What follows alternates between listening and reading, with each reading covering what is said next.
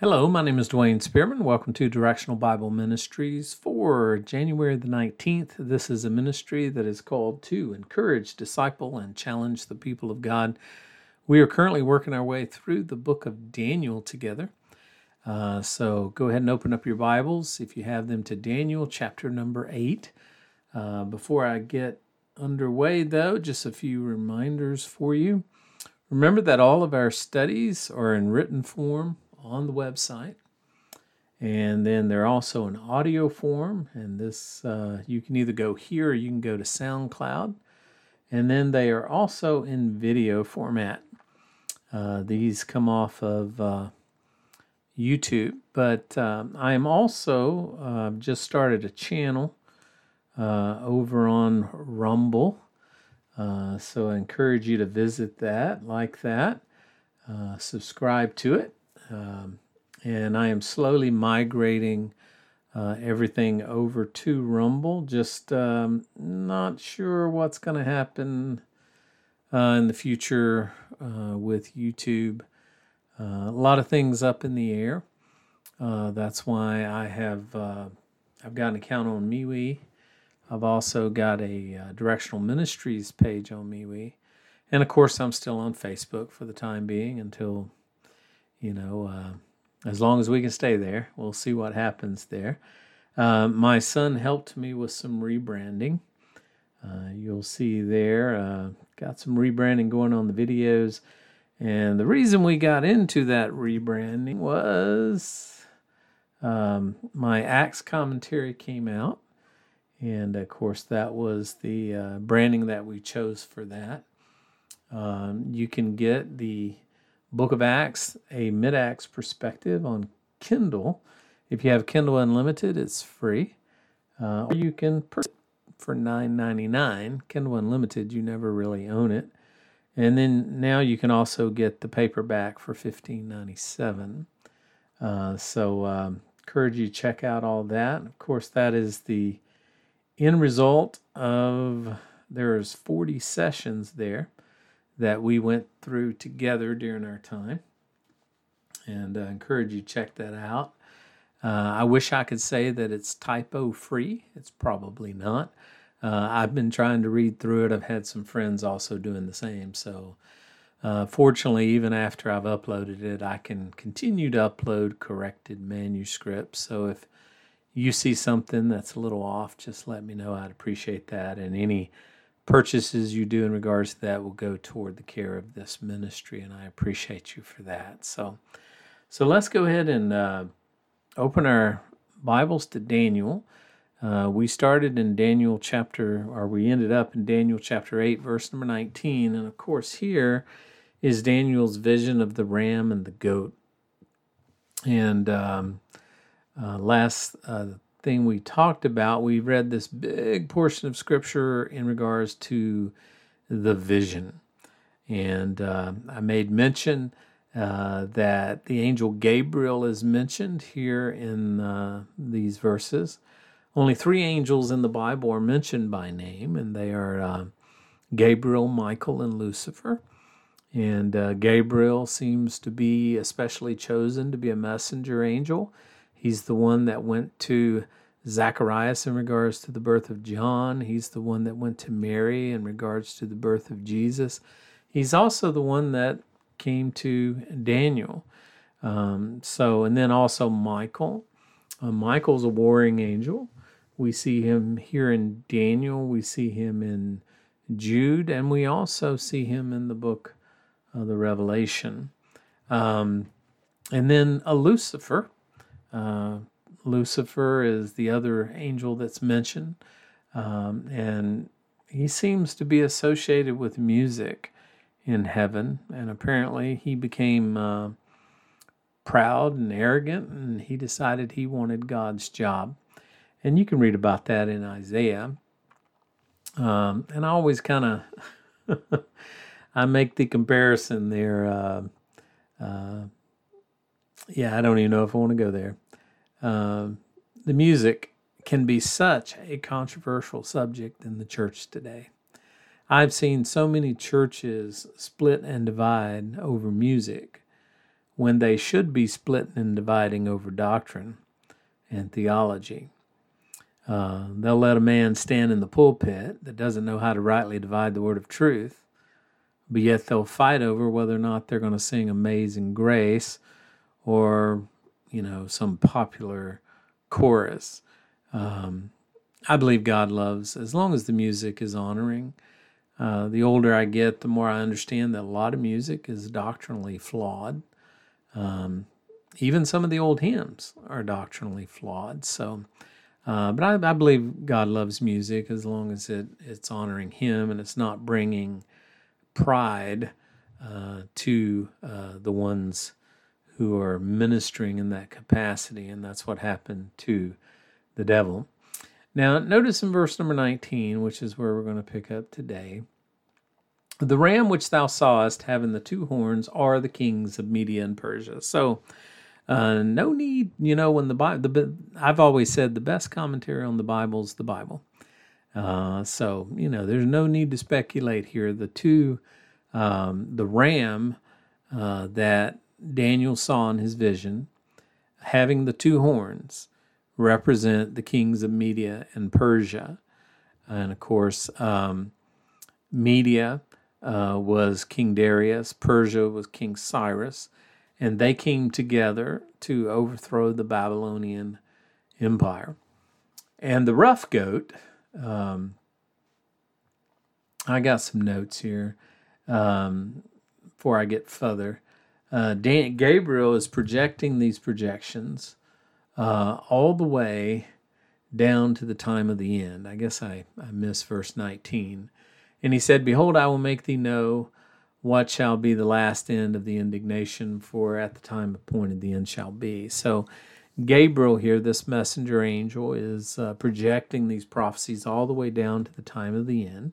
And if we understand the book of Daniel, a great part of it has to do with the Gentile age, with very little regard for the Jew. And when I say regard, I just mean it's not given a lot of information about the Jew.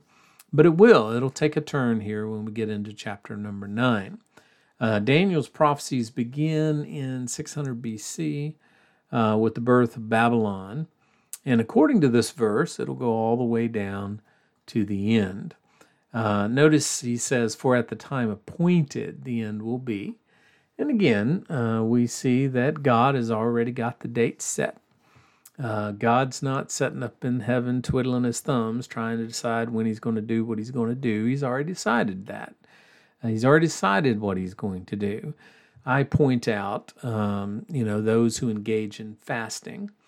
Uh, we do not engage in fasting to force our will upon God. We engage in fasting to prepare ourselves for what God has already determined. That is the point of fasting. And I've used the analogy before. It's just like if you're in a little boat and you cast out your anchor to land, uh, you're not pulling the land to the boat, you're pulling the boat to the land. We're not pulling God into our will, we're pulling ourselves into His will is the point of fasting for those who choose to engage in that. Um, and then, of course, verse 20 the ram through saw the two horns or medium Persia, which we've already talked about. Um, and this is Darius and Cyrus. And notice verse 3 seems to refer to Cyrus as the higher one. When you back up into verse 3, uh, it says, Then I lifted mine eyes and saw, and behold, there stood before the river a ram that had two horns, and the two horns were high, but one was higher than the other. And the higher one came up last. Now, uh, many people will say that that's referring to Cyrus, and that Cyrus did become the greater of the two. Um, so, I mean, it is the Persian Empire. Media seems to get amalgamated, if you will, into Persia. So some people will uh, say that this just shows that Cyrus became the more dominant, he became the greater. And then notice in verse number 21 and the rough goat is the king of Greece, and the great horn that is between his eyes is the first king. So the rough goat, so the ram, we see Persia, headed by Darius and Cyrus. Then uh, Greece came and replaced them. So the rough goat is Greece, and the great horn is Greece's first king. Well, we know that Greece's first king was Alexander. Um, you know, back up in verses four through seven in the vision, and I saw the ram pushing westward and northward and southward, so that no beast might stand before him, neither was there any that could deliver out of his hands, but he did according to his will, and he became great. And that's referring to the Persian Empire. And as I was considering this, behold, a he goat came from the west on the face of the whole earth, and he touched not the ground. And the goat had a notable horn between his eyes. You remember in one of the visions, it compares the Grecian Empire um, to a lion. Uh, or was it a lion? It was a, uh, a leopard with wings on its back. And that speaks to how quickly, how swiftly Alexander the Great took over the entire known world.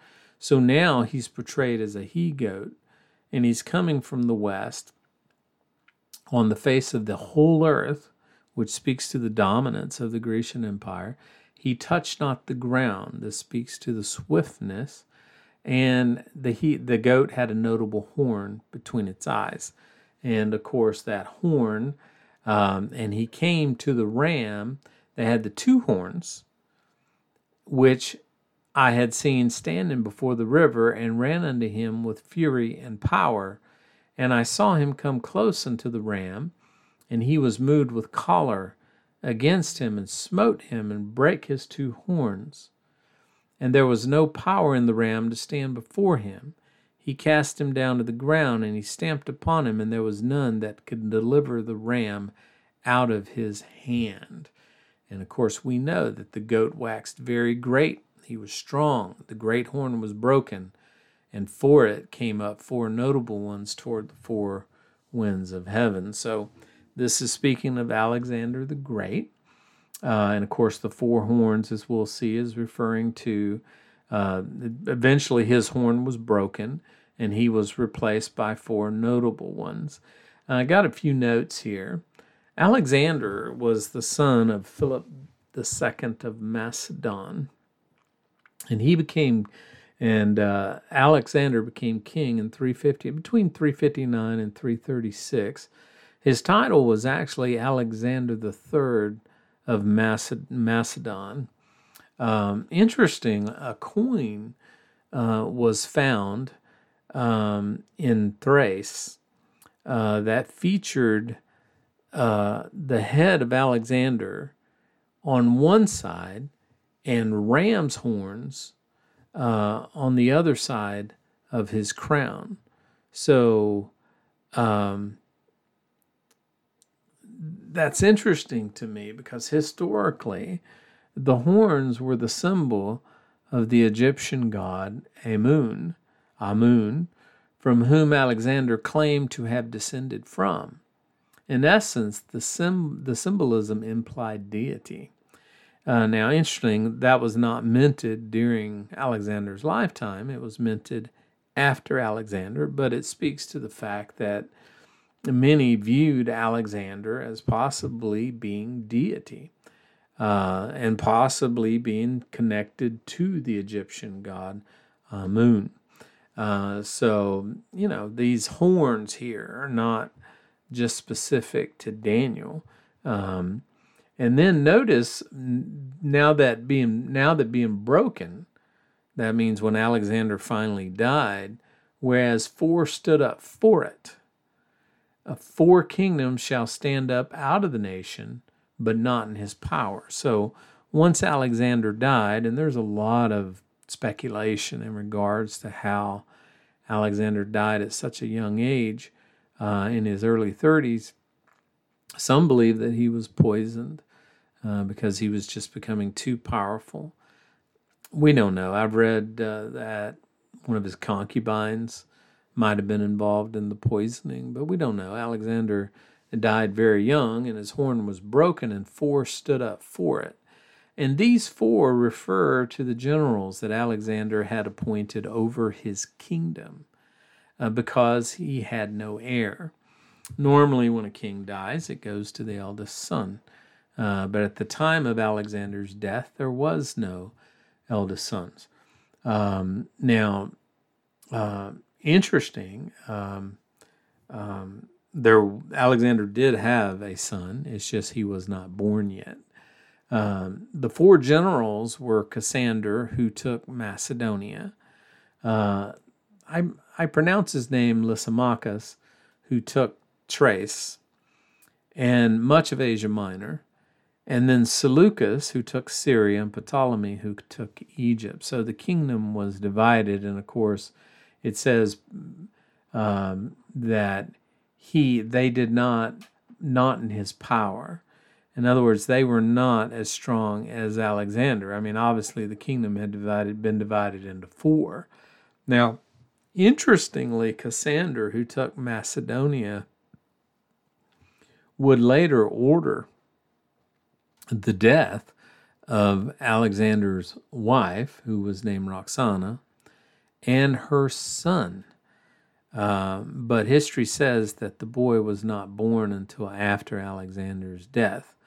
So obviously, Cassander didn't want any competition there. So he had her killed, he had the boy killed, and had Alexander's mother killed. Of course, all of that was in a an effort to consolidate his power. And then he would eventually assume the title of Antigonus the first. Um, so sometimes you'll see him written as Antigonus instead of Cassander. However, none of Alexander's generals possessed, and I read this, none of them possessed his natural intelligence, his natural understanding, or military genius. Even so, they would find dynasties which, with exceptions, ruled their respective regions until Rome came. And of course, we know that Rome uh, was the next uh, world empire. Now, notice in verse 23 and in the latter time of their kingdom, when the transgressors are come to full, a king of fierce countenance and understanding dark sentences shall stand up, and his power shall be mighty, but not by his own power. And he shall destroy wonderfully, and shall prosper and practice, and shall destroy the mighty and the holy people. And through his policy also he shall cause craft to prosper in his hand, and he shall magnify himself in his heart, and by peace shall destroy many. And he shall also stand up against the prince of princesses, but he shall be broken without hand. Um, in the latter time of their kingdom is referring to the rules of these four generals. Um, and notice it says, in the latter time of their kingdoms, a fierce uh, king with a fierce countenance will arise. Now, this was primarily fulfilled, most believe, by Antiochus Epiphanes. Um, Antiochus is the ultimate type of the Antichrist. Um, Antiochus was symbolically what the Antichrist will be literally in his actions. Uh, in verses 9 through 12, we see him coming out of Greece. And out of one of them came forth a little horn, which waxed exceedingly great toward the south, toward the east, and toward the pleasant land, which is referring to Jerusalem and it waxed great even to the host of heaven, and it cast down some of the host of the stars to the ground and stamped upon them. Yet he magnified himself even to the prince of the host, and by him the daily sacrifices were taken away, and the place of the sanctuary was cast down. And a host was given him against the daily sacrifices by reason of the transgression, and it cast down the truth to the ground, and it practiced and it prospered. So uh, Antiochus rose to power around 175 years before Christ. Um, he plundered the temple in Jerusalem and he desecrated uh, the most holy place by uh, offering pig's flesh on the altar. Uh, and this is actually recorded in the book of Maccabees, which is in the apocryphal books. Um, when I was in Bible college, we actually studied the apocryphal books. Now, I don't believe the apocryphal books are inspired. Uh, they're full of contradictions, they're full of uh, fiction, um, they contradict each other, they contradict other scriptures, but they are worthy of study uh, when it comes to history because they do have some things in there that we would not otherwise know, such as in First Maccabees chapters 1 through 6. Uh, it talks about Antiochus uh, and when he came and when he plundered uh, the temple in Jerusalem and he actually desecrated um, the altar by sacrificing or offering pig's flesh on it. And now, bear in mind, all of this happened in what we would call the intertestamental period between um, Malachi and Matthew, uh, is when all of this happened.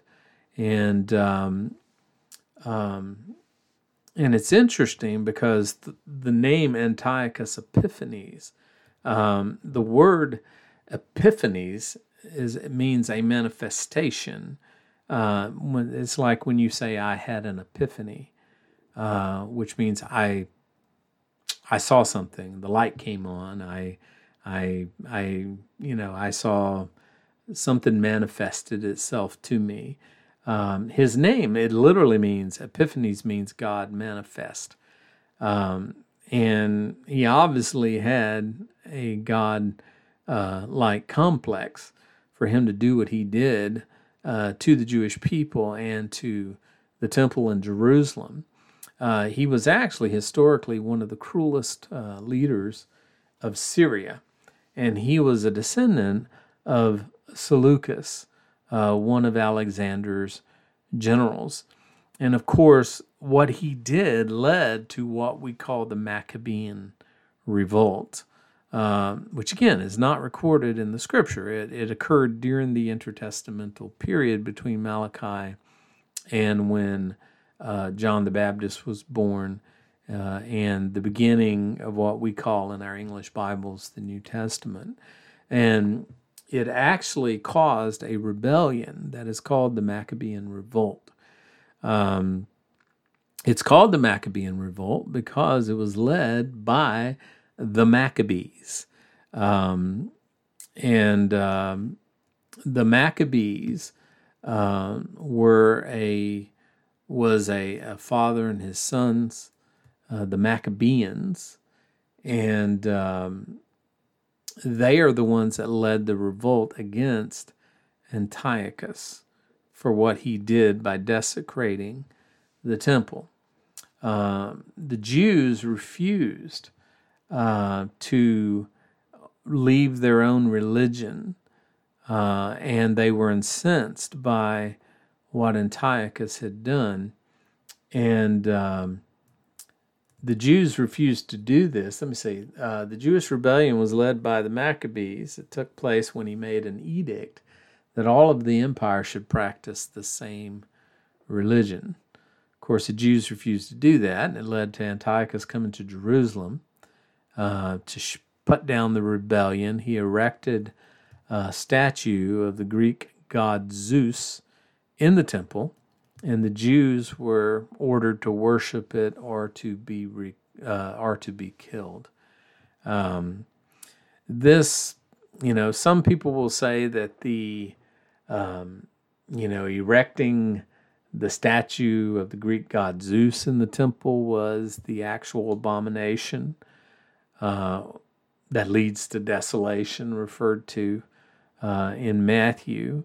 And some people say, no, it was the actual offering of the swine's flesh that was the actual abomination. Well, both of them were abominations, no doubt about that. Um, but that's what Antiochus did, and that led to the Maccabean revolt. Um, and the Jews did refer to all of this as the abomination that causes desolation. Matthew says that there will be another one yet future. You see, the the Antiochus is a a type of uh, a future antichrist. You know, it's been said that history is cyclical. In other words, history repeats itself, and it does. Uh, in Scripture, we see what's called dual fulfillment, um, and what that means is a verse, a verse of Scripture, could be fulfilled more than once. And when it comes to Antiochus and the Antichrist, we see examples of that. Uh, Antiochus was a type of the Antichrist that will come. Antiochus did things that the Antichrist that will come will do. For example, Antiochus committed the abomination by setting up the statue, by offering swine's flesh. So too, um, the Antichrist of the future will do the same when he sets up the abomination that will cause desolation during the tribulation period as well. Um, in Matthew 24 15, it says, And when ye therefore shall see the abomination of desolation spoken of by Daniel the prophet stand in the holy place, whosoever readeth, let him understand. So the Antichrist is going to do the same thing that Antiochus did. Um, matter of fact, in Revelation chapter number 13, and he deceives them that dwell upon the earth by means of the miracles which he had the power to do in the sight of the beast saying to them that dwell upon the earth, and they that and that they should make an image to the beast, which excuse me, had the wound by the sword and did live, and he had power to give life to the image of the beast, that the image of the beast should both speak and cause as many who would not worship the image of the beast to be killed. So history is going to repeat itself. What Antiochus did is what the Antichrist is going to do. Uh, and notice it says, and he shall destroy the mighty and the holy people. Now, this is uh, speaking of the destruction and the carnage that was caused by Antiochus, but it also uh, speaks to um, the destruction and carnage that will be caused by the Antichrist. Now, a lot of people who fail to rightly divide the word of truth will look at Antiochus and say, see, all of this has already been, been fulfilled. This is what we call the preterist view. It's already happened. It's all past tense. But it's not. It's it's dual fulfillment. It happened then. It's going to happen again. Um, in uh, Revelation six one through eleven, it talks about um, how that um, the um, and I looked in verse 8, and behold, a pale horse, and his name that sat upon him was Death, and hell followed him, and power was given unto him over a fourth part of the earth to do what? To kill with the sword, with hunger, and with death, and with the beast of the earth. And when he had opened the fifth seal, I saw under the altar the souls of them that were slain for the word of God and for the testimony which they held. So he's going to do the exact same thing that Antiochus did in the Old Testament. He's going to reap, he's going to um, um, sow this destruction and carnage upon the nation of Israel again, yet future. But because notice it says he he shall cause craft to prosper, um, and I think that's referring to notice he shall cause craft to prosper is referring more specifically to uh, the Antichrist. Because if you look at these verses in Daniel, uh, verses 9 through 10, um, you see here, and he waxed great even to the host of heaven, and cast down some of the host and the stars to the ground. I mean, obviously, we have moved from a physical to a spiritual. We have started talking about a physical one who's the little horn that'll wax exceedingly great toward the south and toward the east and toward the pleasant land. And then all of a sudden, he's in heaven and he's casting down some of the host and the stars to the ground.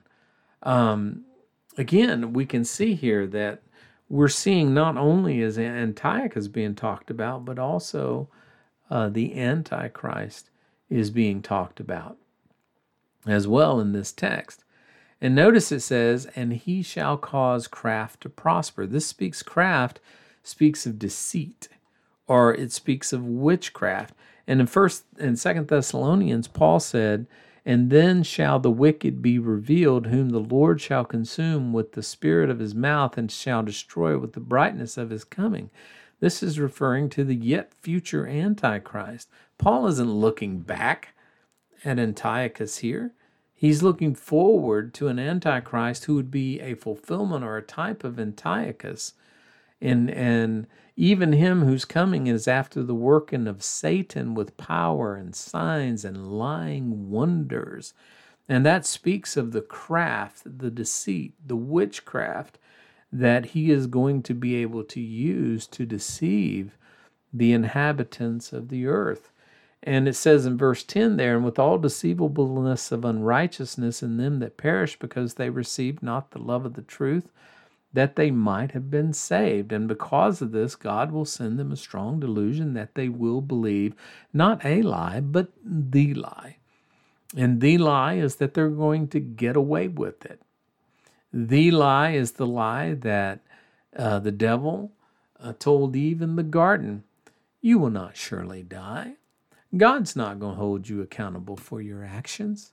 He's not going to do anything to you. And that's the generation that we live in.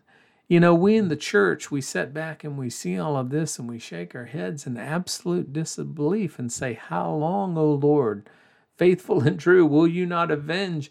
I mean, look at what's going on around us. Look at our nation right now, at just the evil that is top down in our nation. How long, O Lord, uh, until you rectify this, till you fix this? We don't know. But in the meantime, we need to be faithful. We need to be faithful and we need to trust that God is going to fix this, and He will. So the Antichrist will use craft and he will prosper. And notice he shall stand up against the prince of princesses, but he shall be broken without hand. Now, that again cannot be referring to Antiochus. Um, Antiochus didn't stand up against the prince of princesses uh, or the prince of princes, um, and he's going to be broken without hand. That is yet future, referring to the book of Revelation in verse number 19. And I saw the beast and the kings of the earth and their armies gathered together to make war against him that sat on the horse. This is referring to the, the battle of Armageddon. Uh, and the beast was taken, and with his false prophet, the beast is the Antichrist, who wrought the miracles before him with this craft and this, this deceit and witchcraft with which he deceived them that received the mark of the beast and them that worshipped his image. These both were cast alive into the lake of fire. And in Revelation 20 and verse 3, and I saw an angel come down from heaven having a key to the bottomless pit and a great chain, and he took the dragon, that old serpent, the devil, Satan, and he bound him for a thousand years, and he cast him into the bottomless pit. So the devil, the Antichrist, and the false prophet are all going to be thrown into the pit so when it says, He shall stand up against the prince of princes, the Lord is going to come back during the battle of Armageddon and he is going to break this guy without hand. Um, so that's what that is talking about in Daniel uh, chapter number 8. Uh, let me get back there real quick. Daniel 8 and we see the interpretation of the vision. Um, and then let's see, did I finish that final part there? Yeah, verse 25, and then verse 26. And the vision of the evening and the morning which was told is true. Wherefore shut thou up the vision, for it shall be for many days. In other words, it's going to happen, but probably not in Daniel's lifetime. And I, Daniel, fainted, and I was sick certain days. And afterward I rose up and did the king's business, and I was astonished at the vision, but none understood it. Um, Daniel didn't understand everything that he was writing. I, I think one of the proof texts, or one of the proofs to the inspiration of the scriptures, one of the greatest, is the fact that these guys wrote things that they could not possibly have understood in totality, and yet they penned them, and we see them coming to pass. I mean, Daniel is living here under Belshazzar, Babylon, and he's foretelling about these kingdoms that will come after him, after his lifetime. Of course, he saw the Medes and the Persians, he served under Cyrus, but he didn't live long enough to see Alexander and the Grecian Empire, nor long enough to see the rise of the Roman Empire, nor yet long enough to see the revived Roman Empire and the Antichrist. He just was faithful to pen the things that he saw. He was faithful to that. And, and again, I believe that's one of the greatest uh, proofs to the inspiration of the Bible. Prophecy uh, is one of the greatest proofs as to the inspiration of the Bible that I can think of. So uh, that's Daniel chapter number eight. Uh, next time we get together, we will get into uh, chapter number nine. And chapter number nine takes a turn um, because Daniel um, begins to say, Well, Lord, you know, you've told me about all these Gentile nations. Um, what about us? W- what about Israel? What's your future? What's your future for us? And Daniel chapter nine gets into tremendous amounts of detail. It starts out with a prayer of supplication for Dan- from Daniel for his people, identifying with the sins of the people. And then he receives a messenger and he's given a word from God. And we'll talk about that next time. Well, God bless you guys. Hope that you have a great day. Remember again, God loves you, wants the best for you, and He's working all things out for your good.